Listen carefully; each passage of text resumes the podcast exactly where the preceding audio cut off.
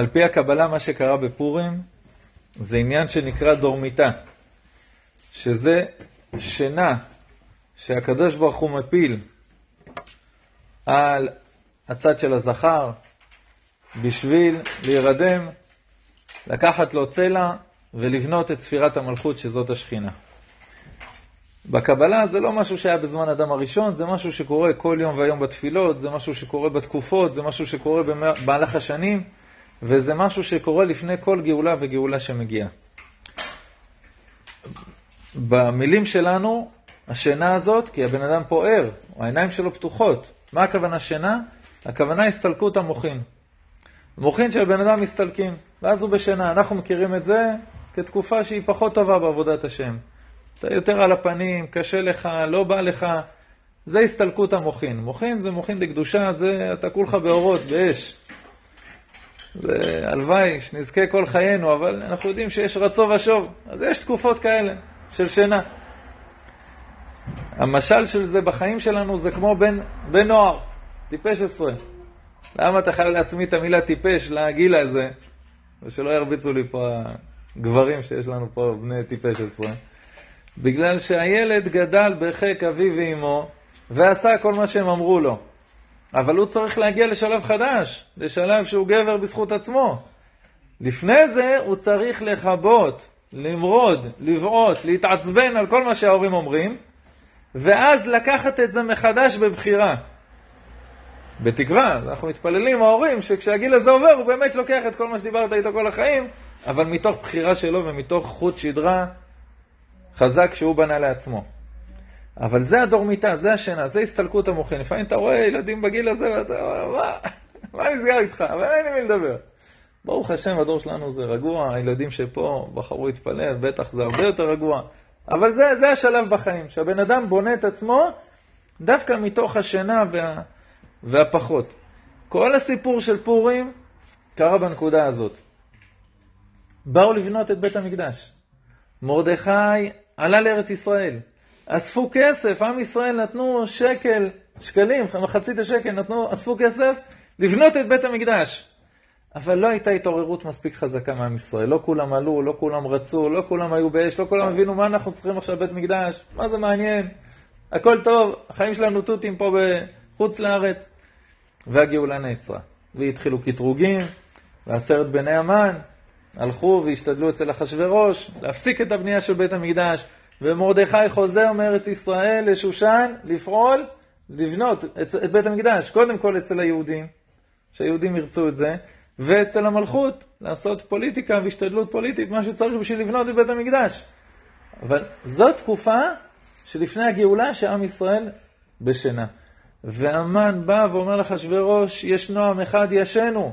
הוא ישן, ולמעלה המזל שלהם גם ישן, כי זעיר אנפין, ההנהגה שקשורה לעם ישראל פה גם בדורמיתא, גם בסוג של שינה, ועכשיו זה הזמן להיכנס בהם. ומרדכי היהודי עושה את ההשתדלות הפוליטית, עושה אמונה גדולה. הוא אומר לאסתר, אם את לא תעשי כלום, אנחנו ניגאל. תרצי או לא נרצה, אנחנו ניגאל. רק מה? את לא תהיי שותפה לתהליך. ישועה ממקום אחר. אבל הוא באמונה גדולה. הוא עושה השתדלות ומצב לא פשוט והכל, אבל הוא יודע שאנחנו ניגאל והכל יהיה בסדר. אז זה גם השתדלות פוליטית, וגם אמונה מאוד מאוד גדולה, וגם אה, אה, התעוררות מאוד גדולה שהוא מנסה לעשות לעם ישראל. הוא לוקח עשרות אלפים תינוקות של בית רבן להתפלל, מדבר עם כל מי שהוא יכול, משכנע את כל מי שהוא יכול, צועק על כל מי שהוא יכול. הדוגמה הכי מפחידה לשינה של המוחים זה שהם יושבים ואוכלים עם הכלים של בית המקדש. איך אתה יכול?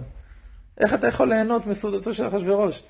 תחשבו חס וחלילה משהו מצמרר, ש, שבא איזה שודד, איזה קלגס, עז פנים, נכנס אליך הביתה, מרביץ ומכה את ההורים שלך ומכריח אותם להכין אוכל ולשרת אותו ולהיות עבדים ושפחות שלו, והילדים מסביב לשולחן יושבים ונהנים מהאוכל. זה דבר שאתה לא מסוגל לתפוס. ועם ישראל בשינה עמוקה מאוד שמוחין, ומרדכי עושה את כל זה, והוא עושה גם הקרבה עצמית מאוד גדולה. לוקחים לו את אשתו, בבית המלך, הוא יושב שם כל יום ודואג לה, ושואל מה קורה, וזה והכל, והולכת לאחשוורוש, וטובלת ובאה אליו, זו הקרבה אישית, אדירה.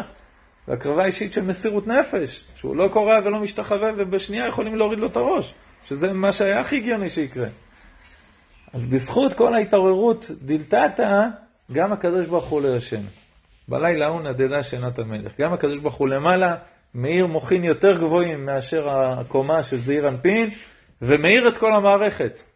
ואז מתחיל הבלאגן. בא המן, ומאותו רגע הוא הולך ומושפל ומושפל ומושפל. כי ברגע שיש מוחין, אין שינה. ברגע שהקדוש ברוך הוא מתגלה, ברגע שאתה מדליק את האור, כל התיקנים חוזרים לחור שלהם. כשהקדוש ברוך הוא מאיר מוחין גדולים מאוד, שזה המוחין של הגאולה, שזה המוחין של המגילה, הכל מתחיל להתפרק. כל מה שהרשעה בנתה, מתפרק. עכשיו, לא בכזה מאמץ גדול.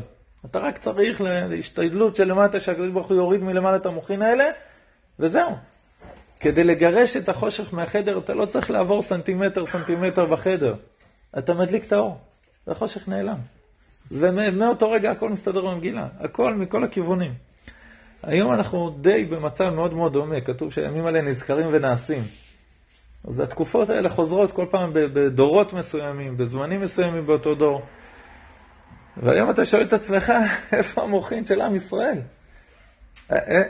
איך יכול להיות שיש יהודים שבוחרים בצד של חווארה, של כפר של מרצחים, ולא בוחרים בצד של הר ברכה, של יהודים קדושים וטהורים שמוסרים את עצמם על ארץ ישראל? איך יכול להיות שבוחר בצד של הרוצחים ולא בצד של היהודים שנרצחים על העוול בכפם? איך אתה, זה מוחין, זה מוחין שנדפקו לגמרי. אין שינה יותר גדולה מזה. ואתה יושב ואתה אומר, אני, אני צריך שלעם ישראל יהיו מוחין. את, ה, את הכפר הזה, את חווארה, לא צריך להשמיד, לא צריך לפוצץ מהאוויר. צריך להכריח את כל הגברים בכפר לשפץ את הכפר שיפוץ רציני. קודם כל לשים אסלות. מי שנכנס לבית בכפר ערבי, הבית הכי מפואר בכפר, שיש, הכל, שטיחים, קצה לקצה, אין אסלה. שים אסלות, לשפץ את כל הכפר, לשים מלא מלא בושם, לסדר את הביוב, ולהכניס לשם את כל הנערי גבעות שיש בסביבה. מעכשיו זה היישוב שלכם. תשנו לו את השם, יש פה עכשיו מועצה מקומית שלכם. אין, ולגרש את כל הכפר הזה. לא יהיו יותר פיגועים. זה מוחי נורמלי. אתה מנצח במגילה, בא אחשוורוש, נותן לך את בית המן. אתה לא מפוצץ את בית המן, אתה לא אוטם אותו, אתה נותן אותו למרדכי ואסתר. זה הדבר הכי הגיוני שיש, הכי פשוט שיש. וזה כשיש מוחין, הכל בסדר. המזל שלנו זה שהיום אנחנו מקבלים מוחין. במגילה, מגל י"ק. י"ק זה מוחים גדולים, מעל ו"ק, מעל זעיר אנפין ונוק. אכילה, אתה אוכל היום, אוכל במשתה, לא משנה מה. אכלת, זה אכל י"ק, אכילה, אכל י"ק. שתייה, שת, י"ק. אתה אוכל ושותה מוחין, אתה שומע במגילה מוחין. הימים האלה נזכרים ונעשים. אתה מקבל את המוחין שהקדוש ברוך הוא נתן בפורים בכל שנה ושנה. אז יש לנו היום סגולה אדירה, וברוך השם כל עם ישראל, גם מי שמתבלבל ותורם לחווארה, הוא שומע מגילה, והוא אוכל ושותה היום, והוא עושה מסכות ורעשנים ושטויות. היום הזה פועל על כל הנשמות של עם ישראל, אם ירצו או לא ירצו. וזה הנס שלנו, ש, שמהיום הזה עם ישראל יוצאים עם מוחין הרבה יותר רציניים, ויהי רצון שנראה את המוחים האלה בפעולה, שכל יהודי ירצה בית, בית המקדש, ירצה קדושה, ירצה מלכות, ירצה את עם ישראל בארצו, שהעם ישראל יקבל מוחין לרצות, שנשלוט כמו שצריך. וכשאתה מסיים על האויב, אתה מסיים עליו עד הסוף. תולים את עשרת בני המן, משמידים את כל מי שרק דיבר על עם ישראל, עושים רשימות של כל מי שרצה לאבד אותנו ופותרים את הבעיות. ואם צריך עוד יום, מוסיפים עוד יום כדי לסיים את העמלק עד הסוף. זה כשיש מוחין כמו שצריך, יהי רצון, שחזינה עינינו.